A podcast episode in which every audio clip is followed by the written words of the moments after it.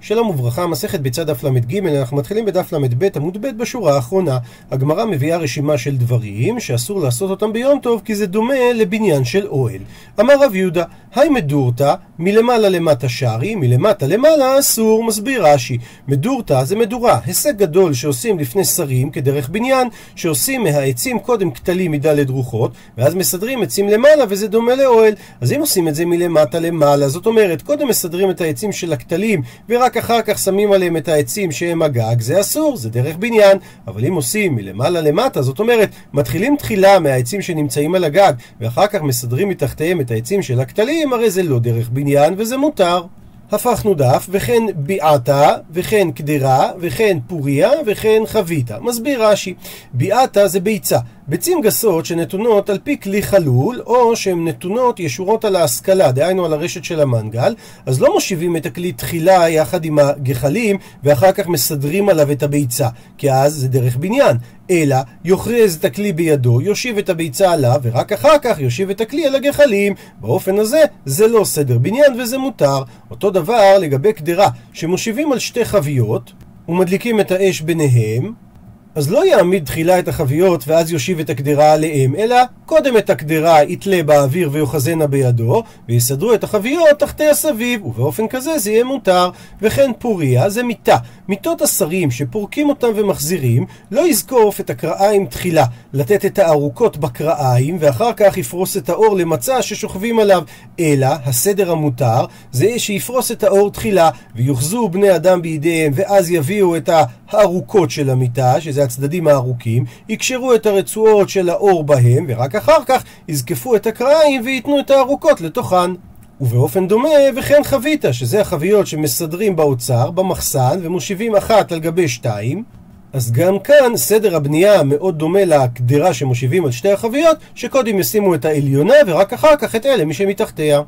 והנה המחשה של הדברים, המדורה שעושים אותה בצורה שצריך להתחיל מלמעלה ולא מלמטה, הביצים שרוצים לצלות אותם לפי שני הפירושים שרש"י הביא, הגדרה שמניחים אותה על גבי שתי חביות, הפוריה, המיטה שמתפרקת שצריך להתחיל קודם מהאור, אחר כך מארוחות המיטה ורק בסוף מקרעי המיטה, ולבסוף העמדת החביות באוצר, שזה בדיוק מקביל להעמדת הקדרה על גבי החביות.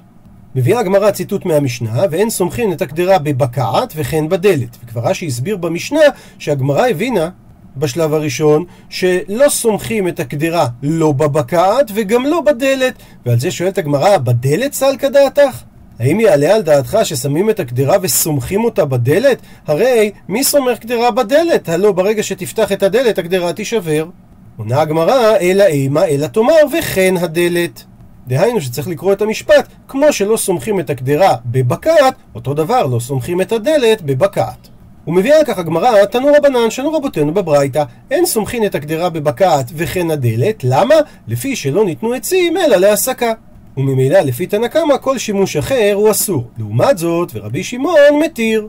כי רבי שמעון לשיטתו אין לו את ההחמרה בדיני מוקצה, ולכן אם התרנו להשתמש בבקעת להסקה, התרנו להשתמש בה גם לשימושים אחרים. ציטוט מסוף המשנה, ואין מנהיגים את הבהמה במקל ביום טוב, ורבי אלעזר ברבי שמעון מתיר. עד לכאן הציטוט. שואלת הגמרא, לימה, האם נאמר שרבי אלעזר ברבי שמעון כאבו הסביר עלי? האם הוא סובר כאבא שלו, כרבי שמעון, דלת למוקצה? ואם כך, המקרה הזה הוא בעצם המשך המקרה הקודם, שנקודת המחלוקת, האם מותר להשתמש בעצים רק להסקה או גם לדברים אחרים? עונה הגמרא, לא. בהא, בדבר הזה, אפילו רבי שמעון מודה לתנא קמא שהדבר אסור, אבל זה לא בגלל מוקצה, אלא מסיבה אחרת. משום דמיכזה כמאן דאזי לחינגה. משום שכאשר הוא מנהיג את הבהמה במקל, זה נראה כאילו הוא הולך איתה לחינגה. וחינגה אומר רש"י זה מחול, על שם שבני אדם סובבים והולכים בשוק כאין שהמחוללות מסובבות, לכן קוראים לשוק חינגה. ואם האדם משתמש במקל כדי להנהיג את הבהמה, אז הוא נראה שהוא מוליך אותה ממקום למקום רחוק, ואז יש חשש כאילו אנשים יחשבו שהוא הולך למכור אותה בשוק. הוא מביא עכשיו הגמרא מחלוקת לעניין שימוש בעצים ביום טוב. חיזרא שזה ענף עץ שהוא חד כקוץ וראוי לתוקעו בצלי כמין שיפוד לצלות בו, רב נחמן אסר, ורב ששת שרי, התיר. מסביר רש"י שרב נחמן אסר ביום טוב כי זה מוקצש, ואז אסור לטלטל אותו, כי הוא לא עשה אותו לכלי לשיפוד מבעוד יום. והגמרא תסביר למה רב ששת התיר את השימוש. ואומרת הגמרא, ברטיבה, כאשר מדובר בחיזרה שהוא לך, שהוא רטוב, בזה כולי עלמא, גם רב נחמן, גם רב ששת, לא פליגי די אסור, הם לא נחלקו שזה אסור. שהרי כאשר העץ לך לא ראוי לטלטלו אפילו להסקה. כי פליגי במה הם כן נחלקו? ביבשתא, כאשר הענף הזה הוא יבש. מאן דאסר, שזה רב נחמן, הוא אמר לך, לא ניתנו עצים אלא להסקה, וממילא השימוש היחיד המותר בהם זה הסקה. ומאן דשארי, ומי שהתיר, שזה רב ששת, כי הוא אמר לך, מה לי לצלות בו, מה לי לצלות בגחלתו. מה ההבדל איך אני משתמש בו? הרי ראוי לטלטל אותו, לעשות גחלת ואז לצלות בה, אז באותו אופן אני יכול גם לדחוב אותו לתוך הצלי ולצלות. מביאה הגמרא איכא דאמרי, יש אומרים גרסה נוספת למחלוקת, ביבשתא, בענף שהוא יבש, בזה כולי עלמא לא פליגי דשארי, ודאי שהוא מותר. לפי הסברה שאמרנו קודם בשם רב ששת, שמה לי לצלות בו, מה לי לצלות בגחלתו. כי פליגי, במה הם נחלקו? ברטיבתא, כאשר הענף הוא ענף לך, רטוב. מאן דאסר, שזה רב נחמן, הסיבה שהוא אסר דלא חזי להסקה, שענף לך הוא לא ראוי להסקה ולכן אסור לטלטל אותו, ומאן דשארי, שזה רב ששת, אמר לך הוא יסביר את הדברים, האחזי להישג גדול. הרי גם ענף לך ניתן להשתמש בו כאשר יש לנו מדורה גדולה, וממילא שוב פעם, אם אני יכול להשתמש בו כדי לשרוף אותו ואז להשתמש בגחלת שלו, אז מה לי לצלות בו, מה לי לצלות בגחלתו. הוא מסיים את הגמרא והילכתה, לגבי רשימת הדברים שראינו, יבש תשרי רטיב תאסור. בענף יבש מותר להשתמש, בענף לך אסור להשתמש. הוא מסביר רש"י שההילכתה הזאת זה רק אליבא דמאן דאית למוקצה, שזה למי שסובר כרב יהודה. אבל אנן אומר רש"י, כרבי שמעון סביר עליה. אנחנו פוסקים כרבי שמעון גם לעניין מוקצה וגם לעניין דבר שאינו מתכוון. אנחנו פוסקים כרבי יהודה לעניין מכשירי אוכל נפש. ולכן, כל הדברים שהבאנו למעלה הם מותרים, בין אם זה חיזרה, בין שמיכת הקדרות, בין הקפת החביות, בין המדורתא, בין הקדרה, אז כל האמוראים שאסרו את אלו למעלה, הם היו תלמידי דרב, ורב סבר לה כרבי יהודה במוקצה, אבל אנחנו סוברים כרבי שמעון, ולכן הדברים יהיו מותרים. תוספות מקשה על רש"י ואומר, קשה לומר שרבי שמעון חולק על מה שהש"ס אמר הלכתה, שזה פסק ההלכה. לכן תוספות אומר, יש לומר, שרבי שמעון אומר שניתן להשתמש בעצים לא להסקה, אבל זה רק בעצים שהם ראויים להסקה. אבל עץ שהוא רטוב ולא ראוי להסקה, גם רבי שמעון יסכים שלא ניתן להשתמש בו ביום טוב. וממשיכה הגמרא, דרש רבה, אישה לא תיכנס לדיר העצים, למחסן של העצים, ליטול מהם אוד. אוד זה חתיכת עץ שרוצים איתו לחטות את התנור. הוא מסביר רש"י שהטעם שלא לעשות את זה כי לא ניתנו העצים אלא להסקה, אלא אם כן עשינו מהם כלי מבעוד יום. וממילא אנחנו רואים שרבא בעצם סובר כרבי יהודה. הוא ממשיך רבא, ואוד שנשבר אסור להסיקו ביום טוב, והסיבה, לפי שמסיקים בכלים, ואין מסיקים בשברי כלים. כי שברי כלים הם דבר חדש, דבר נולד, וממילא הם מוקצה. עד לכאן הדרשה של רב. מדייקת הגמרא למימרא, אז אתה רוצה לומר, דרבה כרבי יהודה סביר עלי, דאית למוקצה? איך זה ייתכן לומר? והאמר לרבה לשמעי, לשמש שלו, תבי לי בר אבזה ושדי מעי לשון רע. תכין לי איזה אווז קטן ביום טוב, ואת המעיים תשליך לחתול. והרי אם הוא סובר כרבי יהודה, אז אסור לטלטל את בני המעיים ולתת אותם לחתול, שהרי מאתמול האווז היה מוכן לאדם ולא לבעלי חיים לצורך אכילה, ורבי יהודה הוא זה שאומר שאם הבהמה לא הייתה נבלה מערב שבת, אסור לתת אותה לפני הכלבים. מתרצת הגמרא, הטם, לגבי המקרה עם המעיים של הבר אווז, כיוון דמסרחי מאתמול דעתי ילווה. הרי האדם יודע שאם הוא יניח את המעיים לצורך מחר, דהיינו אחרי יום טוב, והיום הוא לא ייתן אותם לחתול, אז הם יסריחו לו, ולכן כבר מאתמול, כאשר הוא תכנן את הארוחה, הוא כבר תכנן להשליך את המעיים האלה לחתול, ולכן ניתן לומר שרב הסובר כרבי יהודה, ורבי יהודה מסכים לגבי המעיים של בר האווז, שוודאי האדם חשב על זה מאתמול, ולכן הם לא מוקצה לצורך העניין. אומרת המשנה, רבי אליעזר אומר, נוטל אדם קיסם מי שלפניו לחצוץ בו שיניו, דבר שני, הוא מגבב מן החצר ומדליק. למה? שכל מה שבחצר מוכן הוא. לעומת זאת, וחכמים אומרים, מגבב מלשפניו ומדליק. הוא מסביר רש"י שיש שתי נקודות שבהם נחלקו רבי אליעזר וחכמים. שרבי אליעזר אומר שאדם יכול לקחת גם מן החצר, כי הוא אומר כל מה שבחצר מוכן הוא. מה שהוא אמר בתחילת המשנה שהוא לוקח ממה שלפניו, דהיינו ממה שבבית, זה לאו דווקא. אלא זה רק בא להשמיע לנו את היתר טלטול העצים אפילו אם זה לא מיועד להסקה. ובשני הדברים האלה חכמים נחלקו עליו, שהם אומרים שמותר לקחת רק מה שמלפניו, ורק לצורך הדלקה. והסיבה שחכמים אוסרים לקחת מן החצר, הואיל והקיסמים דקים וטורח לקוששן. ולכן אסור לגבב אותם ביום טוב, ודבר השני, שמאתמול הם הרי היו מיועדים רק לצורך הדלקה. אז אם ככה אומרים חכמים, גם מה שניתן לעשות מהם ביום טוב זה רק להסיק אותם, ולא להפוך אותם לקיסם. נושא שני, אומרת המשנה, אין מוציאים את האור, הכוונה לא מדליקים את האש, לא מן העצים ולא מן האבנים ולא מן האפר, את המילים ולא מן הרעפים הבח מוחק, ולא מן המים, ואין מלבנים את הרעפים לצלות בהם. מסביר רש"י. הסיבה שאסור להוציא את האש, את האור, זה משום שזה איסור מוליד. אז לא עושים את זה מהעצים, כמו שמצאו בחפירות באזור רמת בית שמש, איזשהו לוח שהיו מסובבים שם ענף עץ במהירות גבוהה, ואז אנרגיית הסיבוב התרגמה לאנרגיית חום, וכאשר שמו שם חומר דליק הוא ניצת, וככה הדליקו אש. גם לא מדליקים מן האבנים, שזה על ידי שלוקחים שני אבני צור ומשפשפים אותם אחת בשנייה. ולא מן האפר, אומר רש"י, זה קרקע קשה. כשחופרים אותה היא מוציאה אור, כן, הגרגישטה שלנו ממקום המחפורת שלה. כנראה שהוא מדבר על איזשהו מחצב של גופרית. וגם לא מוציאים אש מהמים. מסביר רש"י, יש כאלה שנותנים מים בכלי זכוכית לבנה ונותנים את זה בחמה, וכשהשמש חם מאוד, הזכוכית מוציאה שלהבת. הוא מביא נאורת, ואז נוגעים בזה מהקרן שמגיעה מהזכוכית, והיא בוערת. במילים אחרות, זכוכית מגדלת. והמקור לכך, אומר רש"י, כך שמעתי בפיוט יוצר, שייסד אחד מגאוני לומברדיה.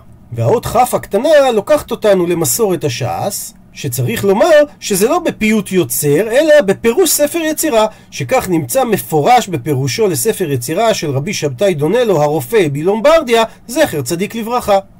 רבי שבתאי דונלו היה רופא ומחבר ספרים, נולד בעיר אוריה, אורס, בדרום איטליה, ב-913 לספירת הנוצרים, והוא מת באזור שנת 982. כשהוא היה ילד בן 12 הוא נשבע בידי ערבים מהשושלת הפטמית שכבשו את עיר מולדתו אוריה, והקהילה היהודית באוטרנטו פתתה אותו. ליבו נמשך אחרי הרפואה והאסטרונומיה, הוא נחשב לרופא מומחה ומפורסם. שני ספרים אנחנו מכירים. ספר אחד זה חכמוני, נכתב כפירוש של ספר יצירה, בפירוש מוכנסים מוטיבים אסטרונומיים ואנטומיים, והמחבר מנסה להקביל ביניהם. הספר מחולק לשני חלקים, בחלק הראשון הוא מבאר את הפסוק נעשה אדם בצלמנו כדמותנו בחקירה עיונית רחוקה מהגשמה, ובחלק השני זה פירוש ספר יצירה על פי האסטרולוגיה.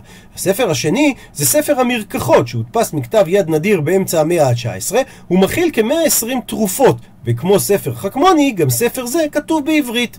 בית החולים הממשלתי ביפו, שפעל משנת 1949 עד לסגירתו בשנת 1980, נקרא על שם דונלו, ועם סגירתו עברו כל המחלקות של בית החולים לבית החולים וולפסון. ואומרת הגמרא, אמר רב יהודה, הפכנו דף. אוכלי בהמה, למשל, קש, עלי קנים, אין בהם משום תיקום כלי. זאת אומרת, בגלל שהם מיועדים לאכילה, אז מותר לקטום ולתקן את הקש של השיבולים בשבת כדי לחצוץ בו את שיניו. מקשה על כך אייתי רב כהנא לרב יהודה. הרי התוספתא במסכת שבת אומרת שמטלטלין עצי בשמים להריח בהם ולהניף בהן לחולה, לעשות איתם רוח ריחנית, וגם ומוללו ומריח בו, הוא מולל אותו בין אצבעותיו כדי להוציא את הריח של הבשמים, אבל ולא יקטמנו להריח בו. אסור לחתוך, לקטום, ואז מקום הקטימה יהיה לך, והריח יהיה נודף. והסיבה, אומר רש"י, זה גזירה, כי אם אנחנו ניתן לו לקטום אותו, אז הוא גם ייקח אותו, יקטום אותו ויחצוץ בו שיניו, ובאופן כזה הוא עושה אותו כלי, ואז יש בדבר איסור דאורייתא. ובכל זאת, ואם קטמו, פטור אבל אסור. והכוונה, אומר רש"י, שהוא לא התכוון לשם כלי, רק הוא קטם אותו בשביל להוציא את הריח, אז זה איסור דה רבנן. אבל, אם הוא לקח את עץ הבשמים כדי לחצוץ בו שיניו, במקרה כזה לא יקטמנו, ואם קטמו יהיה חייב חטאת. שהרי מי שעושה כלי בשבת חייב או משום מה כבפטיש או משום בונה. ולענייננו מה אנחנו רואים? הרי ודאי שיש עצי בשמים שהם אוכלי בהמה, ואפילו אחי אמרה התוספתא שהוא יהיה חייב, אז זה סותר. את מה שאמר רב יהודה, שאוכלי בהמה אין בהם משום תיקון כלי. אמר לי, עונה רב יהודה לרב כהנא, השתא פטור אבל אסור קקה שלי, חייב חטאת מבעיה? כלומר, אתה מקשה עלי קושייה גדולה, שהרי אם מצאת ברייתא שאומרת שלחצוץ בו שיניו פטור אבל אסור, גם זה תשובה, הכוונה קושייה חזקה לדבריי, שהרי אני אומר שזה מותר לכתחילה. כל שכן עכשיו שהבאת לי שהתוספתא אומרת שיש בזה חיוב חטאת. אלא, ובכל זאת לא קשה עליי. למה? כי תניא ההיא בקשים. התוספתא דיברה בעצי בשמים קשים, והם לא ראויים למאכל בהמה. ולכן אם הוא הכין מהם כלי, יש בזה איסור דאורייתא. אבל אני דיברתי על אוכלי בהמה, על עצים שהם לא קשים, שבהם אין משום תיקון כלי. שואלת הגמרא על התשובה הזאת, קשים בני מלילנין הוא? האם עצי בשמים קשים ניתן למלול אותם? שהרי התוספתא אמרה שהעצי בשמים מוללו ומריח בו. אז איך רב יהודה רוצה להעמיד שמדובר בעצי בשמים קשים? מתרצת הגמרא חיסורי מחסרא ואחא קטני. יש פה חיסרון בגרסה, וככה כתוב בתוספתא. מוללו ומריח בו, קוטמו ומריח בו. במה דברים אמורים? ברקים. אבל בקשים, אם זה עצי בשמים קשים, לא יקטמנו, ואם קטמו פטור אבל אסור. כל זה כאשר הוא לקח אותו כדי להריח. אם לקח אותו לחצוץ בו שיניו, לא יקטמנו, ואם קטמו חייב חטאת. וממילא, לפי הגרסה הזאת, אכן לא קשה לרב יהודה. מביאה עכשיו הגמרא סתירה בין שתי ברייתות, שאותו תירוץ שענינו עכשיו, היא גם מה שהיא תענה על הסתירה ביניהם. תני חדא, שנינו בברייתא אחת, קוטמו ומריח בו, ותניא אידך, ושנינו בברייתא אחרת, לא יקטמנו להריח בו. ועל כך, אמר רב זעירא, אמר רב חיסדא, לא קשיא, אין קושייה, אין סתירה בין הברייתות. הא ברקים, הא בקשים. הברייתא שאמרה קוטמו ומריח בו, היא דיברה בעצי בשמים רכים, והברייתא שאמרה לא יקטמנו להריח בו, היא דיברה בעצי בשמים קשים. מה תקיפלה מקשה על כך רווח בר יעקב, בקשים אמי לו. מדוע בעצי בשמים קשים לא התרנו לקטום כדי להריח בו? האם חכמים גזרו גם כשאדם לא מתכוון לעשות כלי בגלל שבמקרה שהוא התכוון לעשות כלי זה יהיה אסור? מה ישנה מהדתנן, במה זה שונה מהמשנה ששנינו במסכת שבת? שובר אדם את החבית לאכול ממנה גרוגרות, ובלבד שלא יתכוון לעשות כלי. זאת אומרת, חבית שיש לה מגופה מכסה, ויש בה גרוגרות, תאנים יבשות, והוא רוצה לאכול אותם, אז הוא מותר לו לעשות שבירה כדי להגיע לתאנים, ובלבד שהוא לא עושה את השבירה הזאת באופן כזה, שזה יהיה פה, פתח קבוע, ואז יוצא בעצם שהוא יוצר כלי. ומהמשנה הזאת אנחנו רואים שכן מותר לפתוח אם הוא לא מתכוון לעשות כלי, ואסור לפתוח כאשר הוא פותח בצורה של כלי. ולכאורה צריך לומר באותו אופן גם לגבי קטימת עצי הבשמים. אם הוא לא מתכוון לעשות מהם כלי זה יהיה מותר, ואם הוא התכוון לעשות כלי זה יהיה אסור. עד לכאן סעיף א' בשאלה של רבח בר יעקב. ועוד סעיף ב' בשאלה, הרי רבא בר רב עדה ורב בן בר רב עדה דאמרת רביו ששניהם אמרו כי אבינן כשהיינו בי רב יהודה, בביתו של רב יהודה, הווה מפשח ויאיב לן עלותא עלותא. היה לו שם מצה בסמים תלושים, והיה לוקח מהתלושים חתיכות גדולות, מקלות גדולים, כמו שכתוב במסכת שבת, ולא בעלה ולא ברומח. אז המילה עלה זה מקל גדול. והוא עשה את הדבר אף על גב דחזיה לקטטה דנרגי וחציני. שאותם מקלות שהוא תלש לנו הם מקלות קשים וראוי לעשות ממנו בית יד, ידית, לקרדום ולפסל, דהיינו לפטיש ולאזמל, ובכל זאת הוא היה שובר את הדברים כדי להריח. ואיך הוא עשה את הדברים כנגד מה שהסברנו בברייתא שאסור לקטום עצי בשמים קשים. עונה הגמרא לא קשיא, הרבי אליעזר, הרבנן. קציצה של ענפים קשים זה מחלוקת של רבי אליעזר ורבנן דתניא, שכך שנינו בברייתא. רבי אליעזר אומר, נוטל אדם קיסם מי שלפניו לחצוץ בו שיניו, וחכמים אומרים, לא ייטול אלא מאבוס של בהמה. כי אבוס של בהמה זה דבר הראוי לאכילת הבהמה, והוא מוכן לכל צורך. אבל עצים, הואיל ודרכם לדבר האסור, כגון לעשות מהם כלים, לא התירו לטלטלן ביום טוב, אלא לצורך הסקה. ושווים רבי אליעזר ורבנן שלא יקטמנו, ואם קטמו לחצוץ בו שיניו או ולפתוח בו את הדלת, אז זה תלוי. אם הוא עשה את זה בשוגג בשבת הוא יהיה חייב חטאת, ואם הוא עשה את זה במזיד ביום טוב הוא סופג את הארבעים, דברי רבי אליעזר. נפתח סוגריים ונאמר שמה שהוא אמר רק במזיד ביום טוב, הוא לא דיבר על שוגג ביום טוב, כי בשונה משוגג בשבת שחייבים על זה חטאת ובמזיד יהיו חייבים על זה גם עונש בידי אדם, ביום טוב לעומת זאת על שוגג לא חייבים שום עונש ושום קורבן ורק במזיד חייבים. לכן רבי אליעזר הביא את הדוגמה של מזיד ביום טוב, סגור סוגריים. וחכמים אומרים, אחד זה ואחד זה אינו אלא משום שבות. דהיינו, בין אם זה בשבת, בין אם זה ביום טוב, בין אם זה שוגג, בין אם זה במזיד, האיסור הוא רק איסור דה רבנן, שהרי הקטימה זה תיקון כלאחר ידו, ולא תיקון מעליה, אלא אם כן הוא מחתך וממחק, מכין את אותו קיסם בכלי, בסכין. עד לפה זה הסבר המחלוקת שלהם, ועכשיו הגמרא הולכת לתרץ את הקושייה שאמרנו למעלה. רבי אליעזר דקאמר האטם, לגבי מי שלוקח את עץ הבשמים וקוטם אותו כדי לעשות כלי, הוא יהיה חייב חטאת. הכה, כאשר הוא קוטם את עץ הבשמים בשביל להריח, הדין שפטור אבל אסור. והסיבה, אומר רש"י, גזרה שמא יקטמנו עבור עשיית כלי. ואז הוא יעבור על איסור דאורייתא. רבנן לעומת זאת, דקאמרי האטם, שהם אומרים שם שמי שקוטם עץ כדי לעשות ממנו כלי, הדין הוא שפטור אבל אסור. כמו שהסביר רש"י, כי קטימה לפי חכמים זה תיקון כלאחר יד, ולא תיקון מעליה. אז הכה, כאן כאשר הוא קוטם כדי להריח, הדין יהיה שמותר לכתחילה. וממילא, הסיפור שרב יהודה קיצץ את הענפים הקשים ונתן להם להריח, זה כשיטת חכמים. שואלת הגמרא, וליתלי לרבי אליעזר הדתנן, איך רבי אליעזר הסתדר עם המשנה שאמרנו, שובר אדם את החבית לאכול ממנה גורגרות, ובלבד שלא התכוון לעשות כלי? שהרי במשנה הזאת, כאשר הוא מתכוון לעשות כלי, יש חיוב דאורייתא, ובכל זאת לא ראינו שגזרו חכמים לאסור את הדבר, כאשר הוא לא מתכוון לעשות כלי. עונה הגמרא אמר רב אשי, כי תניא היא במוסטקי. המשנה שם דיברה בחבית שבורה שמדבקים שבריה בשרף של עץ שקוראים בלשון ערבי מוסטקי, וריחו דומה לריח לבונה, ומדבקים בו קערות חרס הנשברים, כך אמר לי רבי שמואל המכונה חסיד מן ברבשתא.